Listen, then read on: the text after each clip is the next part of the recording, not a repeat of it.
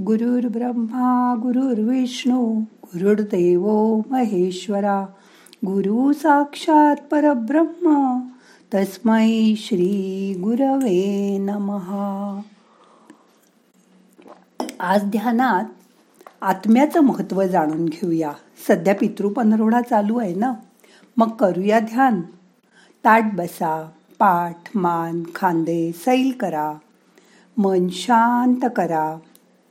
डोळे अलगद मिटा हाताची ध्यान मुद्रा करा. हात मांडीवर ठेवा. मन शांत करा. आपण म्हणतो आपण जे सगळे विधी करतो ते आत्म्यापर्यंत पोचतात. पण खरंच आत्मा आहे का? जी आई गरोदर असते त्या मातेला सुद्धा आपण गरोदर आहोत हे पाळी चुकल्यानंतर एक दोन महिन्यानंतर कळतं. याचा अर्थ तो सूक्ष्मजीव कसा प्रवेश करतो? कसा जातो आईच्या उदरामध्ये? दोन महिन्यांनी त्या मातेला कळतं की आपण आई होणार आहोत. मग त्याआधी का नाही कळलं? कारण तो आत्मा तेव्हा संघर्ष करत असतो. जेव्हा एक चेहरा संपूर्ण तयार होतो दोन हात तयार होतात तेव्हा तो आईच्या गर्भात दोन्ही हात जोडून प्रार्थना करतो. आणि म्हणतो की सोडविषयी येथून तर मी स्वहित करीन स्वहित करीन म्हणजे परमार्थ करीन. हे वचन तो ईश्वराला देतो. पण पुढे तो जसा जसा मोठा होत जातो तसं ईश्वराला दिलेलं हे वचन तो विसरतो. आईचा गर्भ म्हणजेच नरक. सतत पाण्यामध्ये या गर्भात तो आत्मा असंख्य यातना सहन करत असतो. पृथ्वीवर जन्म घेणं याचाच अर्थ स्वर्गातलं ऋण घेणं होय. अवकाशात फक्त ब्रह्मांड आहे. पृथ्वी म्हणजेच स्वर्ग आहे. संत ज्ञानेश्वर महाराजांनी ज्ञानेश्वरीत शुक्राणूची माहिती दिली आहे. आठशे वर्षापूर्वी हे लिखाण केलंय. गरुड पुराणातही हे स्पष्ट स्वच्छ लिहिलंय. आपण गरुड पुराण अनेक वेळा वाचतो पण मग त्या काळात सोनोग्राफी नव्हती. मग हे गूढ ज्ञान संत ज्ञानेश्वरांना कुठून बरं प्राप्त झालं असेल? आता राहिलं आत आत्म्याचं अस्तित्व खरंच आहे का? मनुष्य देहाची पुण्याई असेपर्यंत तो जिवंत राहतो. पुण्याई संपली की देह ठेवावाच लागतो. आपल्याला दिसतो तो फक्त बाह्य देह शरीर. मग तो शरीरातला सूक्ष्म आत्मा आपल्याला का दिसत नाही? आत्मा येताना त्या गर्भवती मातेलाही दिसला नाही. आणि जेव्हा मनुष्य देह सोडतो तेव्हाही तो निघून गेलेला दिसत नाही. जेव्हा शरीरातून आत्मा बाहेर निघतो तेव्हा एकतर तो दुःखी होतो किंवा तो तृप्त सुखी असतो.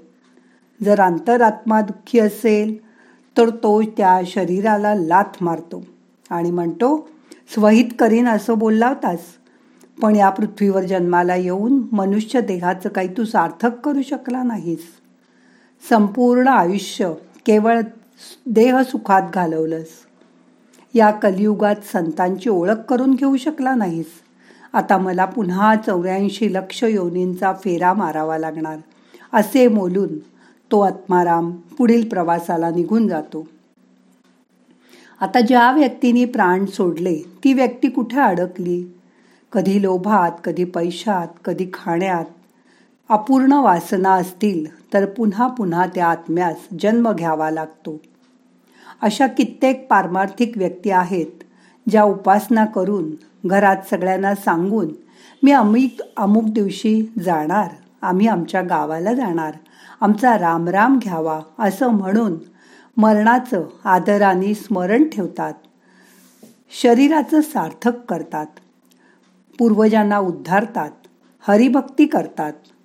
गुरुचरित्राच्या ग्रंथात दुसऱ्या अध्यायामध्ये कलिकाळ हा ब्रह्मदेवाला आपली जीभ आणि लिंग धरून उभा राहतो आणि त्यांनी शपथ घेतली की पृथ्वीवर मी मनुष्याला उघडा नागडा करीन त्याला कपडे काढायला लावीन त्याला परमार्थ करू देणार नाही. जीभ आणि वासना हेच माझं शस्त्र असेल. तेव्हा ब्रह्म त्याला बोलतात की जे संतांना शरण जातील जे परमार्थ करतील त्यांना तू बाधा करू नकोस. कली ही अट मान्य करतो. म्हणून आज कलियुगात आपण पाहतो की मनुष्य हा केवळ देहाचे भोग घेत आहे. त्याचा रसनेवर आणि वासनेवर अजिबात ताबा नाही. अंगावरचे कपडे कमी कमी होत जात आहेत. जे लिहिलंय ते सत्य आता अनुभवायला मिळतंय. यातून सुटायचं असेल तर सद्गुरूंना शरण जा. सुटेल तुझे जन्ममरणाचे फेरे. शरणांगताची वाहे चिंता तो एक सद्गुरू दाता जैसे बालक वाढवी माता नाना यत्ने करुनी. प्रत्येक मनुष्याकडे आठ विषय आहेत. लोभ क्रोध वासना मद मत्सर चिंता भावना आणि संशय. हे आठ विषय मनुष्याचं मन आणि अंतरात्मा चालवतात. हे आठही विषय कोणत्याही शाळेत शिकवले जात नाहीत.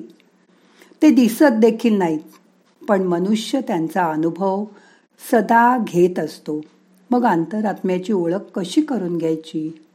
ज्याला परमात्म्याची प्राप्ती झाली आहे ज्याला परमात्म परमार्थ कळला जो लोभात वासनेत न अडकता परमार्थ करत आहे त्याला ह्या अंतरीच्या आत्म्याची अंतरात्म्याची ओळख होते.